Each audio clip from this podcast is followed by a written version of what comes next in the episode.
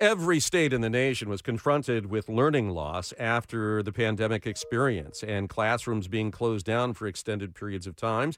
Uh, most of them got oodles, millions and millions of dollars in federal COVID aid to try to defeat that learning loss and make a comeback. So, how did they do? Well, the folks at Harvard and Stanford have crunched the numbers using uh, scholastic tests and have found that when it comes to bouncing back, Michigan got very little bounce at all. Thomas Kane is faculty director of the Center for Education Policy Research at Harvard University and joins us with those findings. Uh, Thomas Kane, welcome to JR Morning. Good, good morning.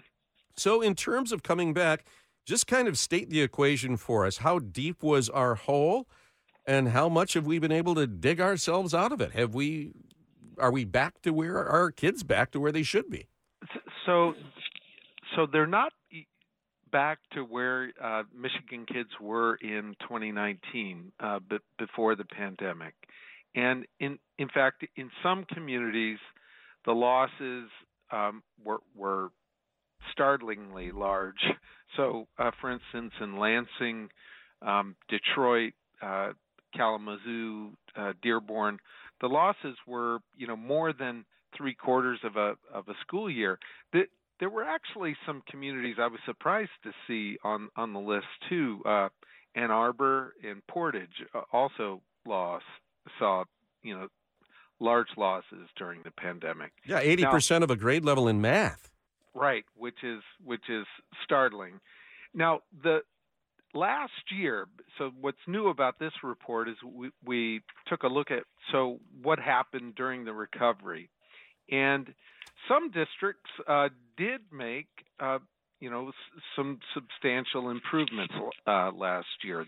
Uh, so, for instance, Detroit, Dearborn, both you know improved by you know m- more than say a, a, a, quarter of a, of a year's worth of, of growth just in that in that one year, which means basically kids learned, you know, so if they gained a, a quarter of a grade level in a single year, what that means is kids learned 125% of, of what they normally would learn.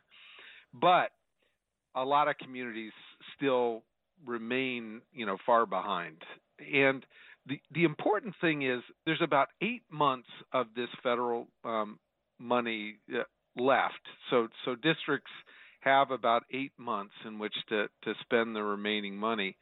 And it's really important for parents to find out whether or not their child is behind grade level. Um, find out this spring so that you have time to sign up for uh, summer learning this summer before the federal money runs out.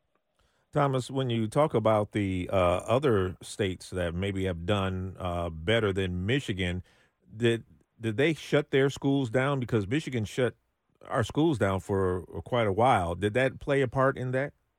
So, um, so the the one state that so there's one state whose mean achievement is back above 2019 levels, and that is um, that's uh, Alabama, and but even in Alabama, um, not everybody is back to 2019 levels. Uh, um, you know, Montgomery, for instance, is still about a half a grade level uh, uh, behind where where they themselves were in, in 2019. So, um, and Alabama had their schools closed for for less time. So so there there's clearly part of this was the school closures, but but I think you know whether we agreed with them or not um, public officials are, you know, made these decisions about uh, keeping schools closed, and um, and now we're seeing that it's poor kids, uh, low income communities for the most part, that are paying the price for these public health measures that that were taken on all of our behalfs. And so it's just it's super important that um, that communities use these last eight months with the uh, with the federal dollars to help as many kids catch back up as possible. And I mean, the, the sad truth is a lot of districts have not been keeping parents informed. There are a lot of parents out there that who think their child is on grade level, um, who are not on grade level, and and so school districts need to inform parents this spring before the summer comes around whether or not uh, their kid is is behind grade level so that they can sign up for summer learning this summer or advocate for you know uh, tutors or after school programs or, or, or other kinds of, of things Thomas, that was going to be my question. With these eight months left and the money sitting there, what could parents and school districts do to sort of increase the learning when it comes to reading and math? Jamie, thanks for asking that question because the options have narrowed considerably. School districts can do three things. Number one, they can let parents know this spring if their kids are behind grade level so that parents can sign up for summer learning this summer. That's one. Number two, under these federal budget rules, districts can't spend the money on their own um, employees' salaries after September, but they can spend the money on contracts for things like tutors um, and after-school programs, and so um, and so districts can extend the recovery into next year, and a lot of these communities around Michigan will need uh, the help next year. But the only way they can do it is by contracting um, for you know tutoring, after school, uh, other other kinds of of, services mm-hmm. um, next year. Uh, final question for you, Thomas Kane. it's a simple one. You say here between 2022 and 23 Statewide achievement rose by an anemic 7% of grade level in math and 1% in reading, and that is in spite of all the dollars thrown at the problem. So I guess my question is why? Why weren't these uh, extra dollars getting any kind of result? Why was it so much worse in Michigan than in other states? Do we know?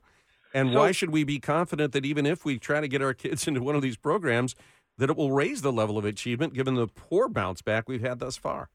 Well, so we, I'm sure there'll be a lot of work in the next year two trying to figure out why there, the communities have that have not seen um, much bounce back. Why?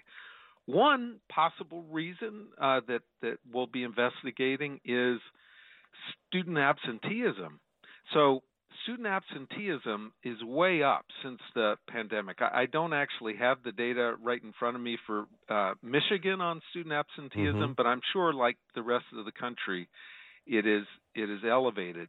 Chronic. And and for for parents to remember when when a when a child is is out of school, obviously they miss that day. But then when they get back to school, they're sort of not they're a little bit behind, so they're maybe getting 70% of what what the teacher is uh, teaching that day. Right. The first day back, and then the next day maybe they're getting 80%. But but the point is, when you lose a day of school, you actually lose more than a day of learning, and and it's also disruptive for the other students in, in class mm-hmm. if there if a teacher is you know having to reteach material uh, constantly because a lot of kids are out. So it could. We don't know exactly what has been uh, a barrier, but but I suspect one of the factors is going to be it will be absenteeism. Chronic absenteeism. And, yeah. Yes, and, and by the way, this is something that organizations outside of schools, mayors, uh, other community organizations can help with. Uh, the, you know, so a mayor, most mayors can't teach algebra one, but a mayor can try to help get the word okay. out about absenteeism and try to right. try to promote um, regular school attendance in their community. Use, use that bully pulpit. We should point out that this is the Center for Education Policy Research at Harvard University, and they do have a district by district breakdown for Michigan districts that they analyze so you can see how your specific district is doing. Thomas Kane, thank you so much for the time and the research and effort that was put into this. Well, thanks for for focusing on this issue. All right. Take care. When we come back, uh, the firestorm against the social media platforms yesterday, what might it yield? Will we see any improvement? That's next on JR Morning. We know that change is more reliable energy for homes and businesses all across Michigan, and Consumers Energy knows keeping the lights on is priority number one.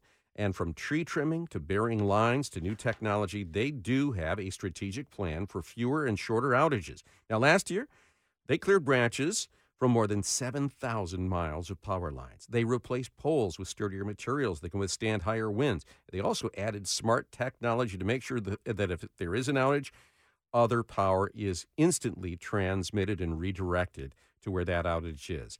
They've got this reliability roadmap and they are working it every day toward a day when even the worst storm does not affect more than 100,000 customers and that all customers are back on in 24 hours. Consumers Energy, a force of change, a force for you.